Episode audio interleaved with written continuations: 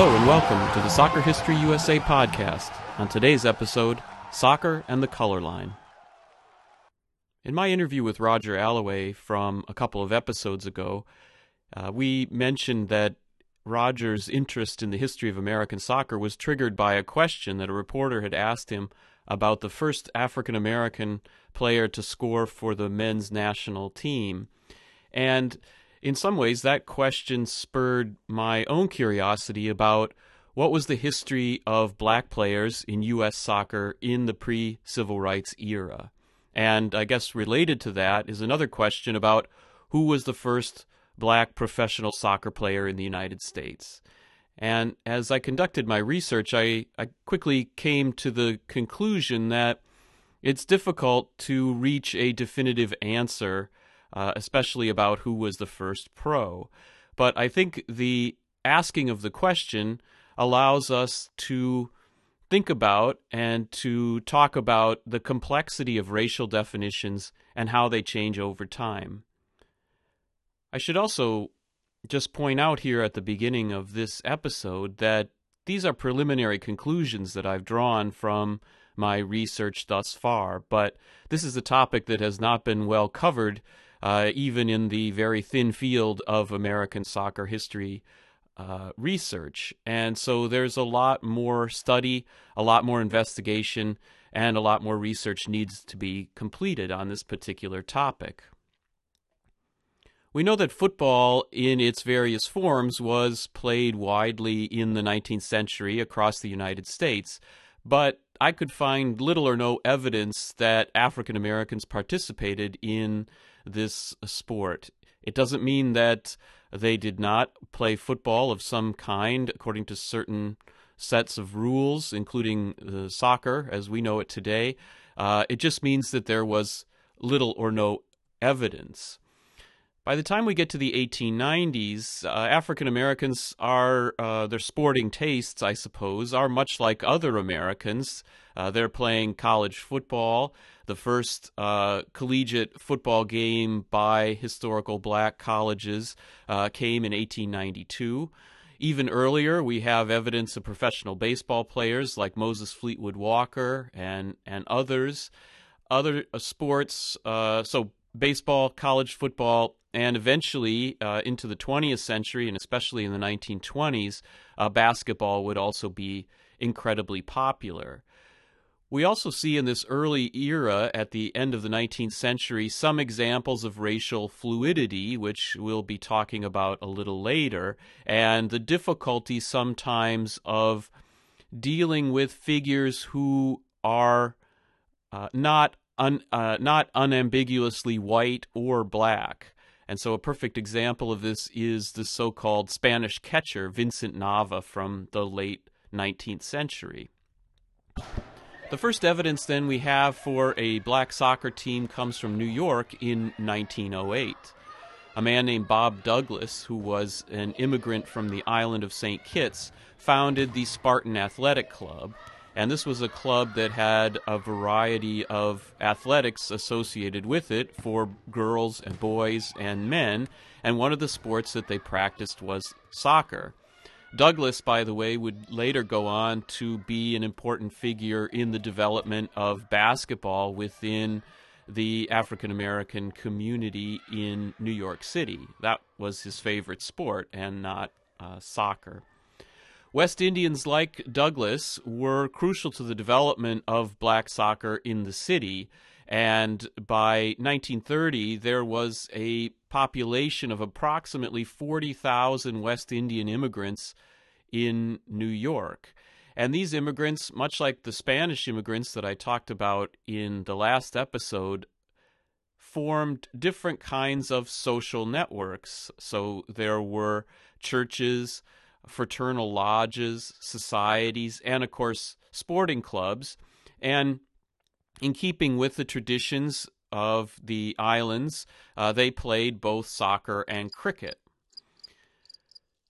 Pre World War I, we have the Spartan Athletic Club and other clubs. There seems to be some suggestion that there may have been other athletic clubs who played soccer, but it's hard to document. After the war, the sport, after World War I, I should say, the sport seemed to grow in popularity, and in 1917, the Fulton Athletic Club was formed. In 1918, the Chicago Defender ran an, an, article by Dave Wyatt, who may have been a uh, professional baseball player at one point, and he was uh, considering the growing popularity of football, and he included rugby style, or I guess probably he meant American football and soccer, and that both of them were growing in popularity. And he concluded with this prediction. Experts who have watched the development of both soccer and baseball express the opinion that 50 years from now, soccer will be the equal of baseball, if not its superior, especially in international popularity. So I suppose he was right in some respects that soccer did grow enormously in popularity over the 50 year period that he was talking about, and that it proved to be uh, much more popular overseas, at least in most places, than did baseball. Wyatt also made another prediction. He noted that soccer was incredibly popular in South America by 1918, but he figured that since soccer required uh, such constant and high energy movement, that ultimately soccer would prove to be a failure in South America because it was so hot.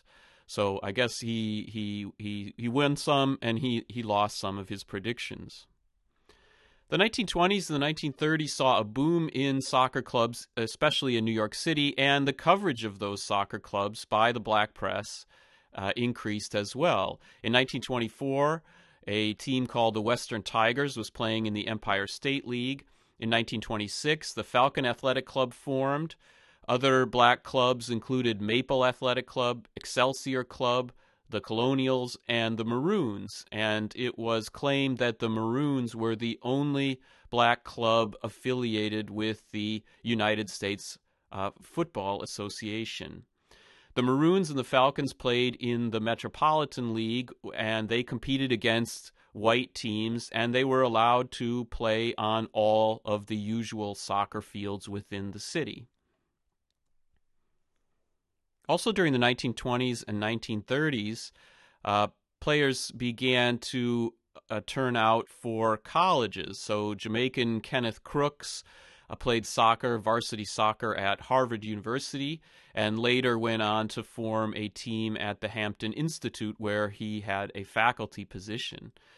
Other West Indians were trained at the YMCA school in Springfield, and they also went to uh, historical black colleges and founded teams. By the end of the 1920s, the first intercollegiate soccer game was played between Howard and Hampton universities, and the score ended in a 3 3 draw. Howard, of course, would go on to become a powerhouse of collegiate men's soccer in the 1960s and 70s and became the first a historically black college to win a major national championship. Despite the success at the college level or the development of uh, soccer at black colleges and the uh, participation of West Indian Athletic Club soccer teams in metropolitan New York leagues, the sport did not seem to resonate with the broader African American community efforts by one club to bring in Hampton for a kind of friendly or a fundraising uh, match to be played at the Polo Grounds met with some pessimism.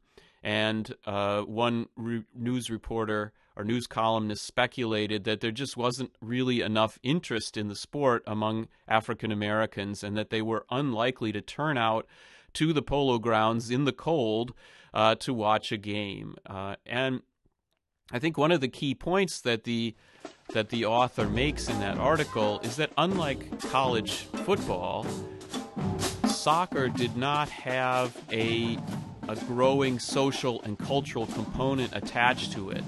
So the the sports writer said that one of the reasons why people attended uh, college football games was to promenade uh, between quarters or, or between the two halves. So it seems that the importance of college football within the black community went beyond strictly athletics, and it did have this kind of social and cultural dimension that at this point soccer did not have. The 1920s, of course, was the period when the American Soccer League was founded and flourished in New York City and in other locations along the eastern seaboard of the United States. And the American Soccer League brought in players from around the world, including an African player named uh, Tufik Abdullah, who was from Egypt. Uh, he had moved from Egypt to England, where he had hoped to study engineering, and instead began a career as a professional footballer. Uh, he played for a variety of teams in the UK, including Derby County. And by 1924, he had come to the United States to turn out for the Providence Clam Diggers. Over the next four years, he bounced around to different clubs in uh, New York, uh, Fall River, and Hartford. Uh, Erno Schwarz, who was a Hungarian immigrant who played for uh, ASL teams in the 1920s, he would later go on to coach uh, the men's national team and became vice president of the American Soccer League, too. He later claimed that there was never any kind of written or unwritten color line in soccer. And he uh, stated that, quote, our only measuring stick is ability and character. So if we look at a player like Abdullah, what, he was clearly a professional, but should we consider him the first professional black soccer player in the United States? Now, that question is not as easily answered as it might seem, since definitions of race are socially constructed. Sometimes individual identities are ambiguous, and oftentimes the definitions uh, change over time, and that can be on an individual level or on a social and cultural level.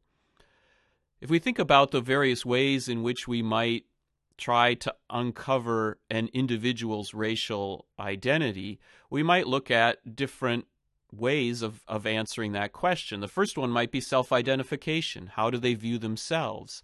Unfortunately, we have no sources uh, to help us to answer that question as far as Abdullah is concerned.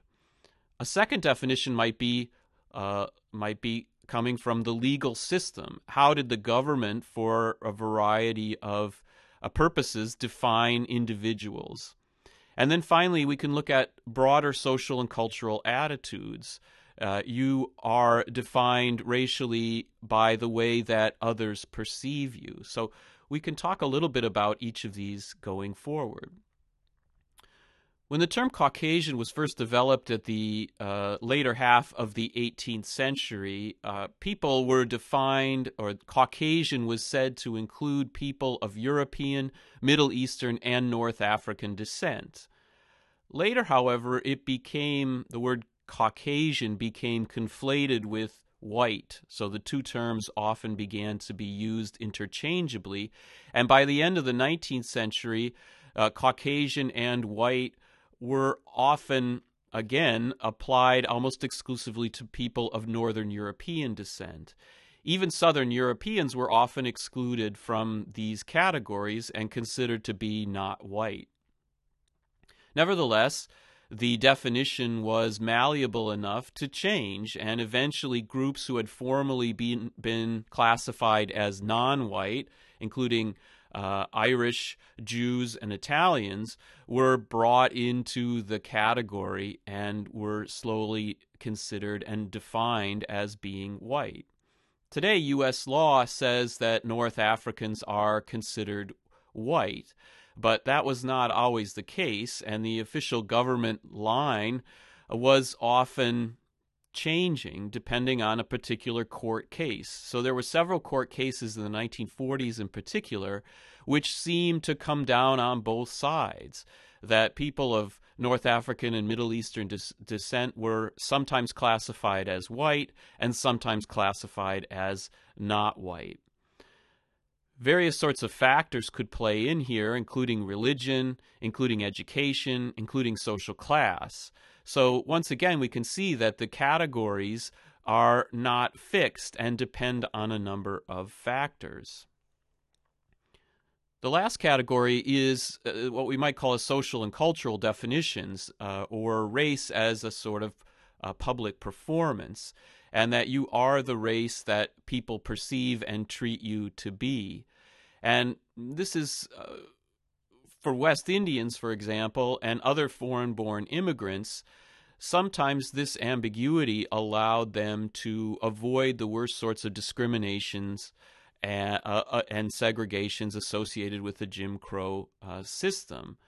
So often having a foreign passport or speaking a foreign language helped. So even individuals, American born individuals like James Weldon Johnson and Langston Hughes, found that by speaking uh, Spanish, they could sometimes be perceived as foreign born and and that would allow them to enjoy privileges that they couldn't as African Americans. So if we go back to the case of Abdullah, we can see that he was foreign born, that he was educated, uh, and that sometimes could sway perceptions about how people defined him from a racial perspective. We don't know what his religion was. Uh, we might speculate that he was a Muslim, given that he came from Egypt, but again, there's no information one way or the other. One possible avenue for answering the question is what did people at the time, how did they perceive him? Well, if we examine the black press, for example, they didn't say much at all about Abdullah and his participation in the American Soccer League uh, or at least that I could uncover. So uh, they at least did not recognize him or acknowledge the presence of Abdullah as being particularly significant.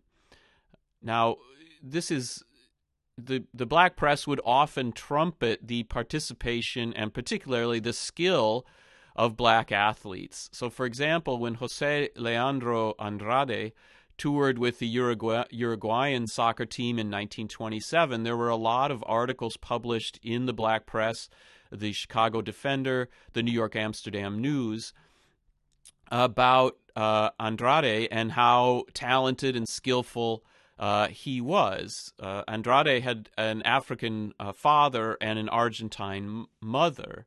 And there was, as I said, lots of photos and praise and uh, articles written during the tour. The Chicago Defender, for instance, called him the greatest halfback in the universe. So clearly, when a successful foreign born uh, athlete who was recognized or acknowledged uh, or defined as black uh, the uh, press was not hesitant to trumpet that. And they certainly didn't do that in the case of Abdullah. Now, unlike Andrade, who was a world class athlete on an Olympic, uh, you know, one of the world's great soccer clubs, the Egyptian was not much of a star in the American Soccer League. As I mentioned, he bounced around and he was more of a kind of a squad player, I would say, or a journeyman, and, and not a star. So that would seem to close the book on the subject that Abdullah, according to most uh, U.S. law and traditional definitions, uh, seems to have been classified, uh, and the way he was treated by the black press seems to uh, answer the question. However, uh, other reports indicate that Abdullah, who after he stopped playing soccer professionally went on to be a coach, that he eventually left the United States because he was reportedly tired of the Jim Crow system and the discrimination that he faced at not being allowed to uh, stay in hotels with his white teammates or eat in the same restaurants. So that, uh, at least for some, uh, he was perceived as uh, black, while others uh, did not. So Ultimately, was Abdullah the first black professional soccer player in the United States? I would probably say not, despite the treatment that he sometimes received. So, in a sense, we haven't really answered the question. And in the next episode, I'll talk more about soccer and the color line, and we'll look at the particular example of the city of Chicago, and we'll examine the career of Gil Heron who may have a stronger claim to be the first black professional soccer player in the U.S. Thank you for listening to the Soccer History USA podcast. For episode notes, please visit the website at www.soccerhistoryusa.org and follow me on Twitter at soccerhistoryus.